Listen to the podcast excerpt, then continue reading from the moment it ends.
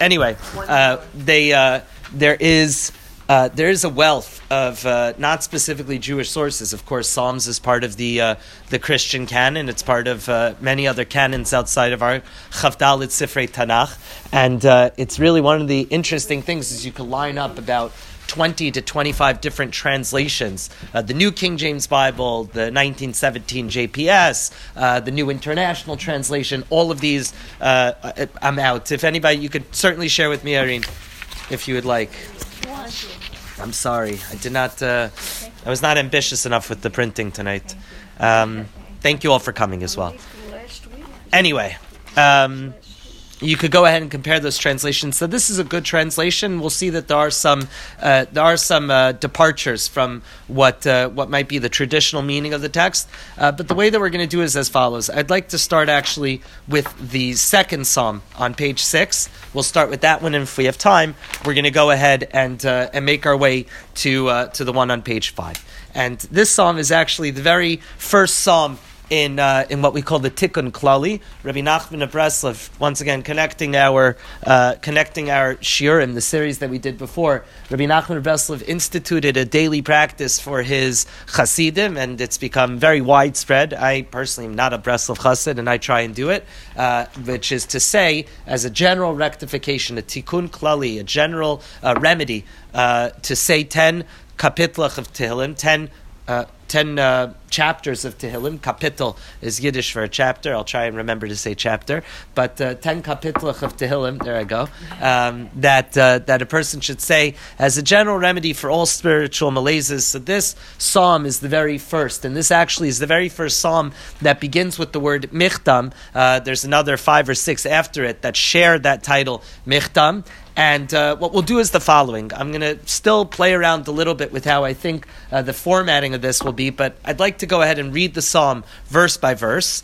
And then what we'll go ahead and do afterwards is we'll talk about what the theme, the big picture idea of the psalm is, and then we'll get deep. We'll go a little bit deep into some fascinating ideas and notions that are buried within. Michtam le David, shamreini el ki chasisi bach. Michtam of David, protect me Hashem, for I have taken refuge in you.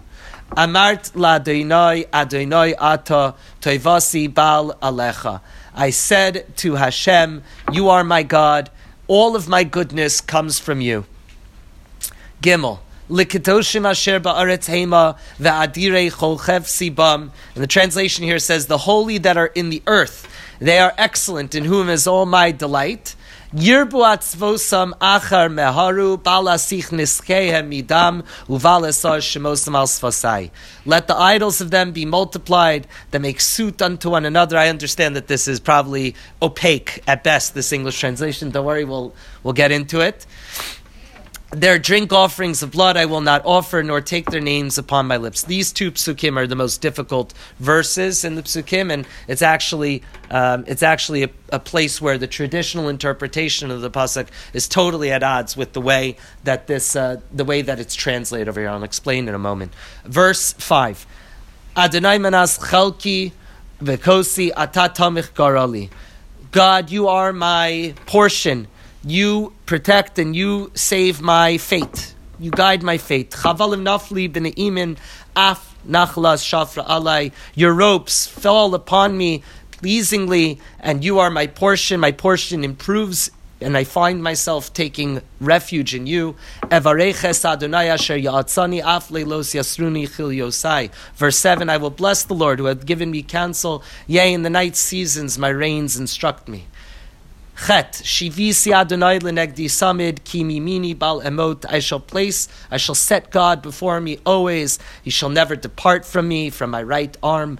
Lachein smach libi v'yagel kvodi af b'sar yishkon levetach. Therefore, my heart is gladdened, my intellect, we would say, kvodi, my honor, my glory rejoices. Even my very flesh can dwell in security.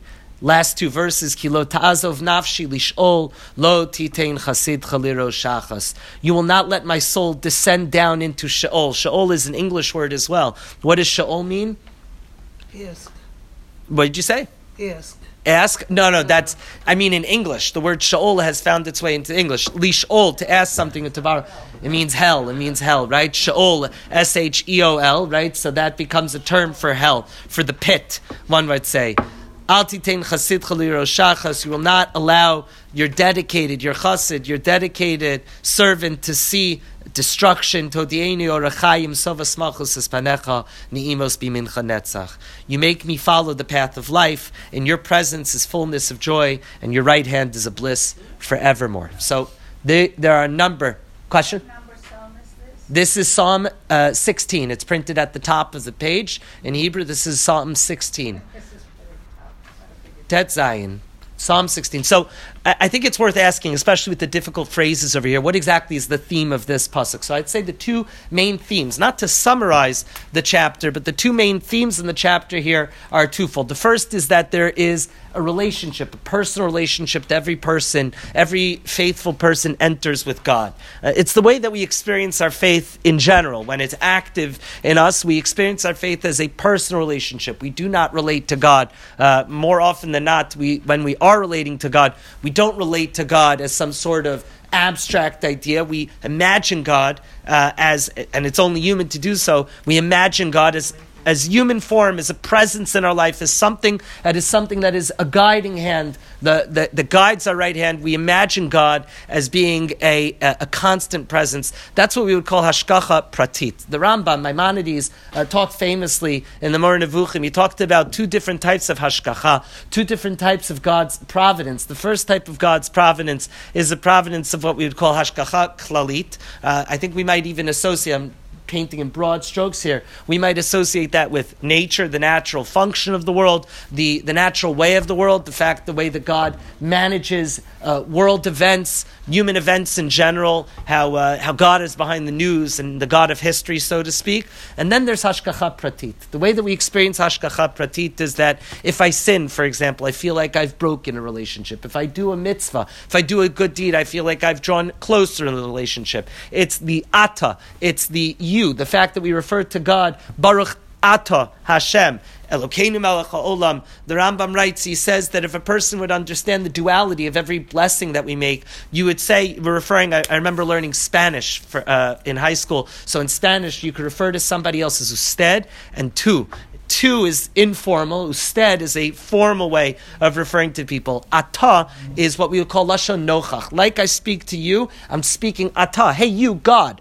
And then we go ahead, the Rambam says, immediately we're blown back by the recognition of the awesomeness of the Almighty, elokeinu melech ha'olam, the God, the master of the entire universe. That duality of relationship is, I think, what the Rambam was talking about when he tried to explicate the difference between a hashgacha klalit, the general providence, and hashgacha pratit.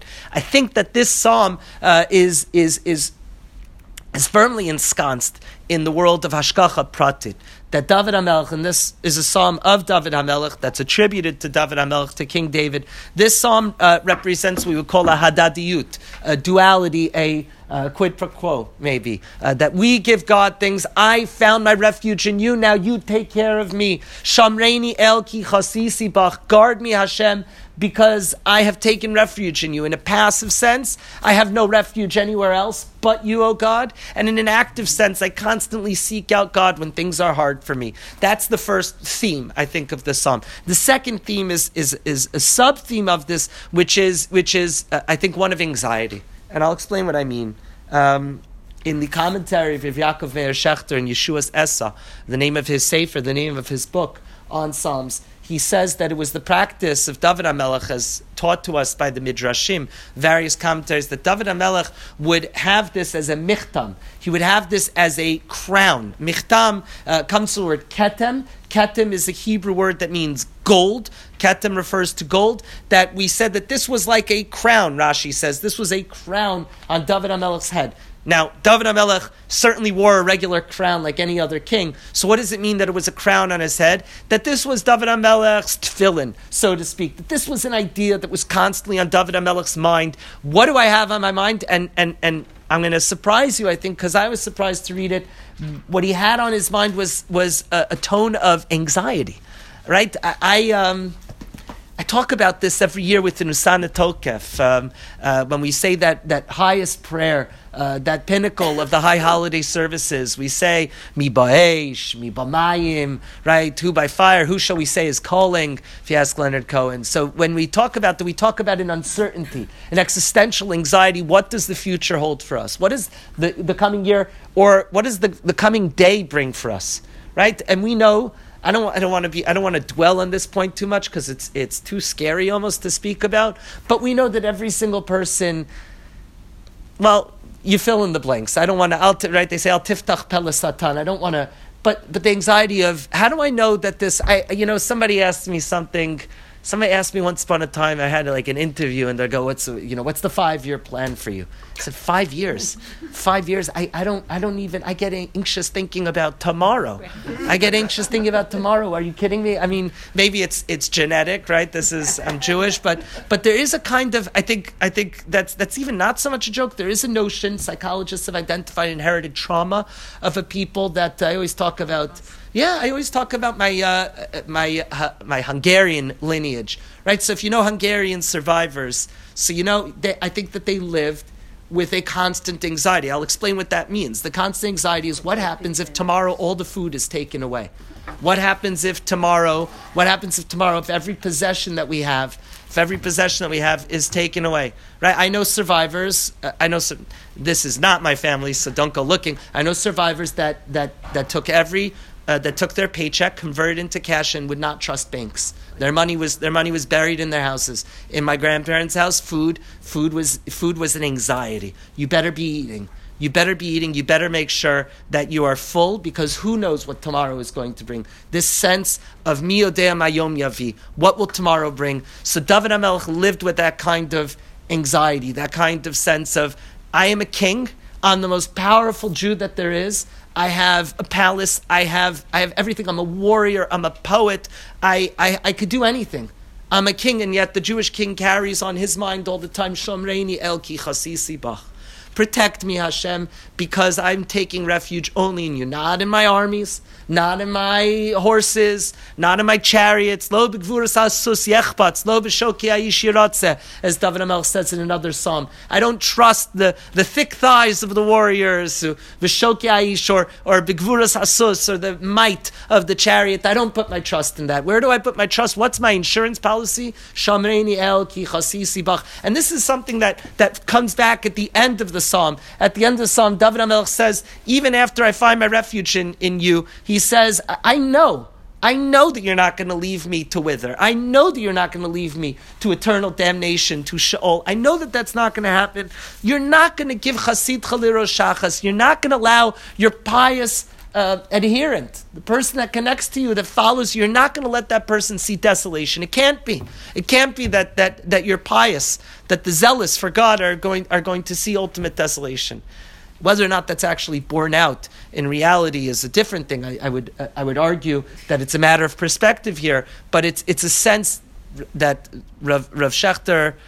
Rav Yaakov Meir Schechter says that David HaMelech would wake up and no matter what, he would always be saying, Shamreini, Shamreini, Shamreini, Shamreini, protect me, protect me, protect me. This would be the line.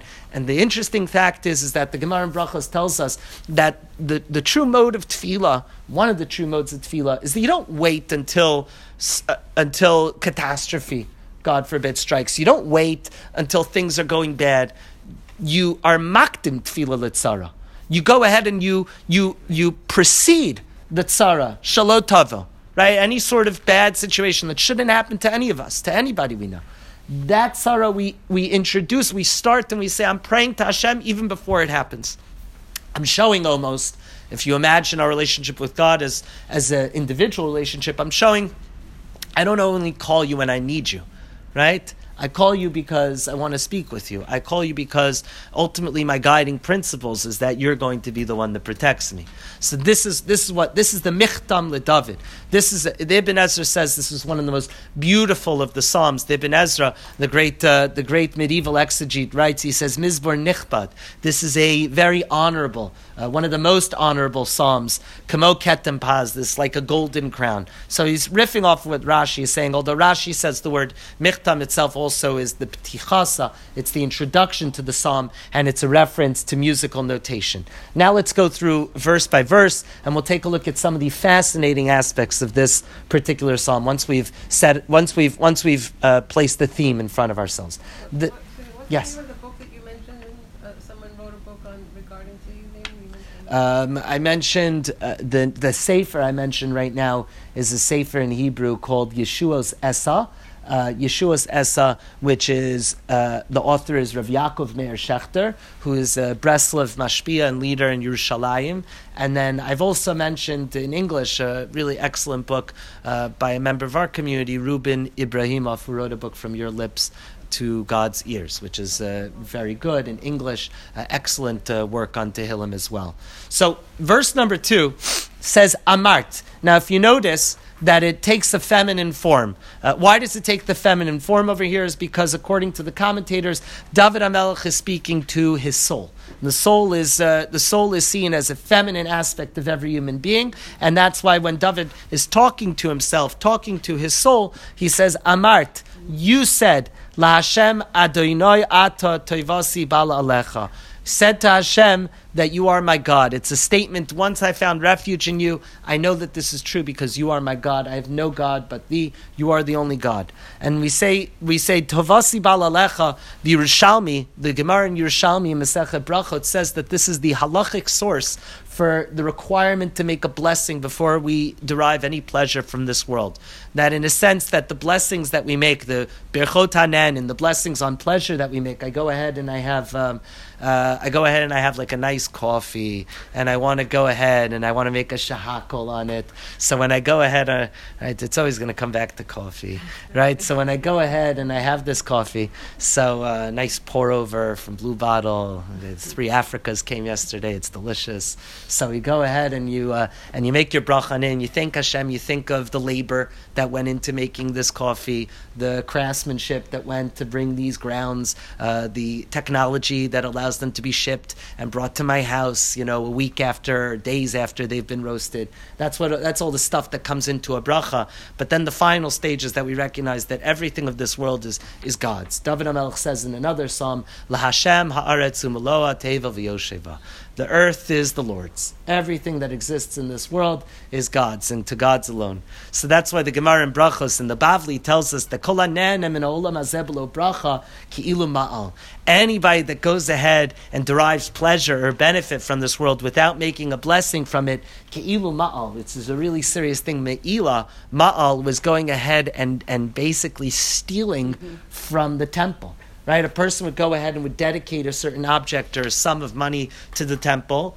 So for me to go ahead and to use that for my personal purposes, that's not just being gozel from HaKadosh Baruch Hu. I'm stealing from God. I'm also stealing from the temple. It's tantamount to go in and saying I really need a pizza. Let me go up to the pushka. Let me go up to the charity box and go ahead and take out my pizza money from that. Right? It's a despicable thing. But that's how the Gemara goes ahead and describes enjoying from Hashem's world without a bracha, not recognizing who goes ahead and gives us, who bestows this upon us. So that Gemara in Brachos gives a different makor, but the Gemara in Yerushalmi says that this, Tovasi Bal Alecha, all the good that comes to me is only from you. So the Yerushalmi, the Jerusalem Talmud, sees this as the source for saying that if I eat without making a bracha, I'm taking something from the possession of God that's not mine. Rashi says it's a little bit different. Rashi says in his commentary on this, Tovasi Bal Alecha, again, maybe riffing off of this anxiety thing. And I want to go back to that a little bit. I don't want to just leave us with anxiety. But Rashi is saying over here that Tovasi Bal Alecha, that David HaMelech is reminding himself that he doesn't deserve anything, right? All of the stuff that he's gotten, everything that he has in his life is a quirk, an accident, not through his merit, not through something that he deserves. Tovasi Bal Alecha, God, you've given me much more than I deserve. Kosi Ravaya, my cup overflows with your blessings. I didn't deserve this. So that's Rashi's way of interpreting it. Yes, Susan. Is all of this written before Uriah HaChiti? So it's interesting that you mentioned that. I wasn't able to go ahead and to track it down. I'll explain what Susan's question is also. Uriah HaChiti, if you're referring to the husband of Bat Sheva, right? So I guess it's worth, whenever you talk about David HaMelech and the godliness of David HaMelech, Mashiach Hashem, that he was God's anointed one, it's hard to escape the fact that there is one particularly sordid and challenging and difficult episode in David HaMelech's life. Believe it or not, the first year, when I was very wet behind the ears, I still am, the first year I gave in Lincoln Square Synagogue, I remember Rabbi David Friedman and Ari Klappeltz were there. Two people were there for the shiur. I gave a shiur on... I'm like, I'm in a modern Orthodox shul, it's Lincoln Square. So I spoke about General David Petraeus. Remember General Petraeus? Mm-hmm. He had had an affair, one of the most powerful men in the military had had an affair, had compromised, and he lost everything for it. So I compared that to David HaMelech and the Maaseh of Bat Sheva. The Gemara says, Kol ha'omer David Chata einu ela toa. The Gemara, this is a whole other shiur, so you'll forgive me if I don't dwell in it too much. The Gemara tells us that David HaMelech, anybody that says King David sinned with Bat Sheva is mistaken. What happened is that David HaMelech, the son Leonard Cohen for the second, saw her bathing on the roof, right? However you want to understand it. So David HaMelech saw this woman and recognized that she needed to be his wife and created a ruse for her husband to be killed on the battlefield, Uriah HaChiti. Those are the facts of the case. It's printed in Sheol. It's a much bigger thing. There are some people that say, it's interesting that you mentioned that this was not a plant. There are some people that say that this psalm, even though it doesn't tell us or it makes no overt reference to it, that this psalm was written after David HaMelech was seeking tshuva. Right? The prophet Natan the prophet, came and told David HaMelech, and David says he accepts. Now, part of what we have to remember is we're talking about a king in the ancient Near East, right? Can you imagine a king does whatever they want, right? The king doesn't go ahead and even make a ruse. I see a woman, I take her, right? There's no question about it, right? I see something I wanted. Powerful men do this all the time, even nowadays. I see something I wanted because it's mine. David HaMelech, not to justify, but David HaMelech creates this ruse, and you could see the hesitancy along the way. But imagine if the prophet comes over and says, by the way, king, you've gone ahead. By the way, King Henry, it was a bad. You gave Anne Boleyn, that was a sorry deal. Why do that? So he would off with his head as well, right? Off with his head as well. David HaMelech goes ahead and immediately. Now you have to remember again. I mentioned celebrity a while ago, right? Just the concept of what it means to occupy and to live life in that sphere. I think is hard for us to understand. David HaMelech is a king. He's a king of Israel. He's a prophet. He's a warrior. He's won battles already. For him to go and accept responsibility, even if you say that this was a total sin, so that's something. It might be the sense that David is felt sometimes. If we sin, if someone sins, I'll say this when I feel like I don't do the right thing. I'll say whatever protection that I've been seeking out from God, whatever goodness, like anxiety starts to kick in. Something's not going to go my way. Or the shear's not going to go my way, or I'm going to have a tough conversation tomorrow that's not going to go right. Right? That's when I said I want to get back to anxiety. Maybe I'll use my own inner life as a way to. Hopefully, it resonates. Is this sense not anxiety in a negative way? It's a constant awareness, right? We associate an anxiety, a constant, recurrent thought. I'm not speaking clinical terms here, right? But a constant, recurrent thought that goes ahead and impedes my function. This kind of fear of God, this kind of hashgacha pratit, this kind of personal relationship with God is one of a constant thought, a constant mind frame that goes ahead and impels me to positive action, right? It causes me to do mitzvot, to be conscious of the outcomes of my actions, to be conscious of the effects of my actions on the world and how that affects my relationship with God. So there are some who say, I have yet to find the source, I didn't put it in, I didn't plan on speaking, that this psalm was composed in the aftermath of that, when David felt himself exposed, when David felt his protection, his divine protection, taken away, denuded of that protection. Verse Gimel and Dalet, if you look over here in the English, for the holy that are in the world, very awkward translation, it seems that what David HaMelech is referring to over here is after he's declared his fealty to God and God alone, so he refers cynically to Kedoshim Asher Ba'aretz Heima, to the other idols, to the other holy things out there in the world. V'adirei kol chefetz bam, and everybody wants to connect to them. How do we know that this is probably the correct reading? Is because atzavehem kesef is zahav. We say on Shabbos, also in Tehillim, that atzavehem, etzev, which means sadness, is also a shem nirdaf, synonym for idolatry. Atzavehem, their atzavim, their gods are kesef zahav. So we say yirbu atzvosam, achar meharu balasich neskei midam. I will not pour out any libations for them. This is why it's hard. I was like getting nervous reading this verse by verse, thinking, I'm like, that makes no sense. But we have to go ahead and we have to get deep into Parish. The Hebrew here is very, very high. Yirbu atzvosam, they will increase in their idols. They will increase in their gods, atzvosam. Acher maharu, they run after them. And then they gods, right? They find very quickly they're running to another one. Idol never really helps out. I will not pour out my libation of dam. In Judaism, we have libations on the altar of wine and water at certain points in the year. Apparently for idolatry, the macabre nature of idolatry, there would be blood libations, as it were. And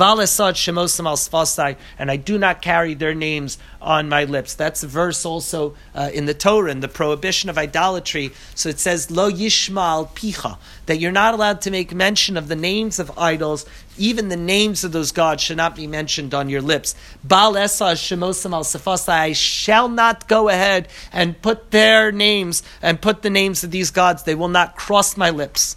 Continuing on, Hashem Minas Chelki Vekosi Atatomich Gorali Chavalim Nafli B'ne'imim Afnach L'Shafra Alai. So how do I experience this Hashgacha Pratit? How do I experience the duality of my relationship with God?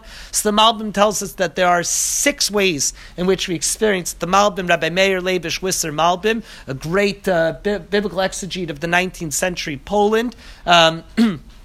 He writes over here that the 6 terms over here are actually meant to talk about the 6 levels of devekos, of connection, of cleaving to God that one can experience. Minat, a portion. Chelki, minat I would say is like a portion, like a mana, right? It's much smaller portion, in a much smaller sense. Chelki, my lot. Kosi, my cup. Tomich gorali, my fate. Chavalim, the ropes that fall over me. Af nachalat shafra alai, and then God becomes my nachala, right? God becomes my everlasting domicile, my everlasting abode. Those are the 6 phrases used over here, according to the Malbim, to refer to the devekos, to the way that one feels the relationship with Hashem when they've given themselves over to this kind of a closeness of relationship, to this kind of a devekut, to this kind of cleaving to God. Then he continues, he says, Avarech Hashem asher ya'atzani, af leilos yasruni chil yosai. Chil yosai, klayot refers to kishkas. Klayot refers to our kidneys, is klayot. We say that God is bochein klayot v'lev, that God checks our klayot and our heart, our kidneys and our heart. That's not only what it means. God goes ahead and checks kidneys are to make sure it's kosher. It's very well. It's very hard. Well, that's liver is very hard to kasher. Right.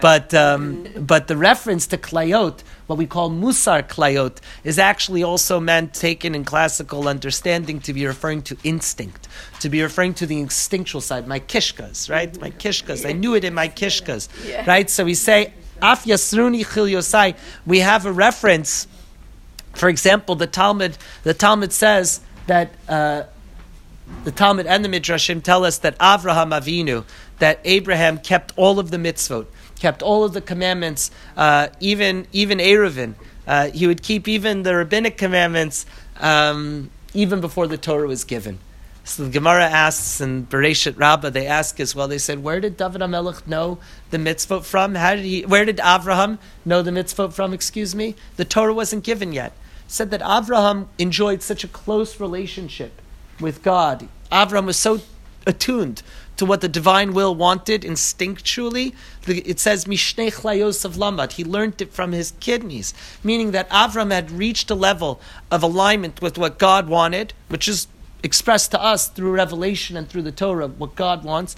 Avram expressed it at such a understood it at such a deep level that even before the Torah is given, all of his actions were aligned with what the Torah would command us many generations later. So Kli Yosai, David HaMelech says, I will bless God because God has now become not just something on the outside, not just an idea, not just a thought, but God has become instinctual. What God wants, my relationship with God is an instinctual relationship. Finally, he says, in one of the most famous verses, I think, in all of Tanakh, what's amazing to me is sometimes, you know, we have these verses that go ahead. It would be nice if this one was over the Aron Kodesh over here, but it does appear, it's not downstairs. Downstairs is Shalom L'Rachel Kulakarav Amar Hashem. Yeah. But if you look in many Sidurim, I don't see a Sephardic Siddur here. Especially, I do see a Sephardic Siddur over here. I wonder, I hope I'm not going to be mistaken. But if you look in a Sephardic Siddur or Hasidic Sidurim, so you'll see at the very beginning, it starts with HCVC. Hopefully this one has it. This is the Kol Yaakov Sidur. Does not have the Shivisi. Okay. My Siddur that I daven from every day, the Chelkas Yoshua Siddur, has a Shivisi. It has a menorah, you've probably seen, with another verse of Psalms in it. But it says, Shivisi Hashem lenegdi tamid. I place God before me at all times. No, he's right. Downstairs is Shalom l'Racha Kulakaro. There are some synagogues will have Dalif Nemi Ata Omeid, know before whom you are standing, which is another way of saying Shivisi Hashem lenegdi samid. I place God before me at all times, constantly. What's fascinating is that I was yesterday years old when I was like rereading this, and I found out that actually Shivisi Hashem lenegdi tamid is not an entire verse. Shivisi Hashem lenegdi tamid says kimi mini bal emot. It doesn't change the meaning of it, but there's more to that verse, which is a constant. That verse actually finds its way into the very first siman, the very first line in Shulchan Aruch, the very first law in the Code of Jewish Law, where we talk about that we have to go ahead. A person can think that they are alone and that nobody sees them. Shivisi Hashem lenegdi samid means that God sees all of our actions. That halacha, I mean, what a fitting way to start off a book of Jewish law, to say Jewish law is not something that we only keep when other people are watching. Jewish law is something that we keep even when people are not watching, even when I'm alone, even when I'm mitboded from Hashem. God is with me, and I have to place God in front of me all times. I once heard a daring interpretation of this from Rabbi Meir Twersky, Rosh Yeshiva in YU. He used to give a Thursday night. Chabura. He would talk about the Rambam. In fact, what I heard about Baruch Atah Hashem, elokeinu melech ha'olam, that duality of nochach and nistar, that duality of directly referring to God and then an obscuring of the divine presence. I heard that from him as well. You have to always say who you learn things from. But he said, Shivisi Hashem lenegdi samid. If I had a relationship with God and I assume God to be this omniscient, all-powerful, universe-encompassing being, that would preclude a relationship. That would make it nearly impossible. I'm infinitesimal. What room is there for me in God's world? What room is there for me in a relationship with God? Shivisi comes from the word shaveh, Rabbi Twersky said. Shaveh means to make equal. Not just to place before me, but to make God equal to me at all times. That the only way I can truly imagine or truly internalized relationship with God is when I'm mashveh. The Hebrew language is gorgeous, like the shiviti, the word for placing in front of me, also comes the word mashveh, to equalize. That I have this sense that God is equal to me, that I place, that God is a partner. So this is certainly a relationship with God. Now, in Tehillim, David HaMelech certainly has ways that he goes ahead and relates to God, in which he says that God is this awesome, omniscient being, right? Elokei kol ha'aretz, and that we could barely even touch the inscrutable God, and yet we come very, very close to the up close and personal and intimate with our relationship with God, that we say Shivisi Hashem lenegdi samid kivimini balemot. God never leaves me.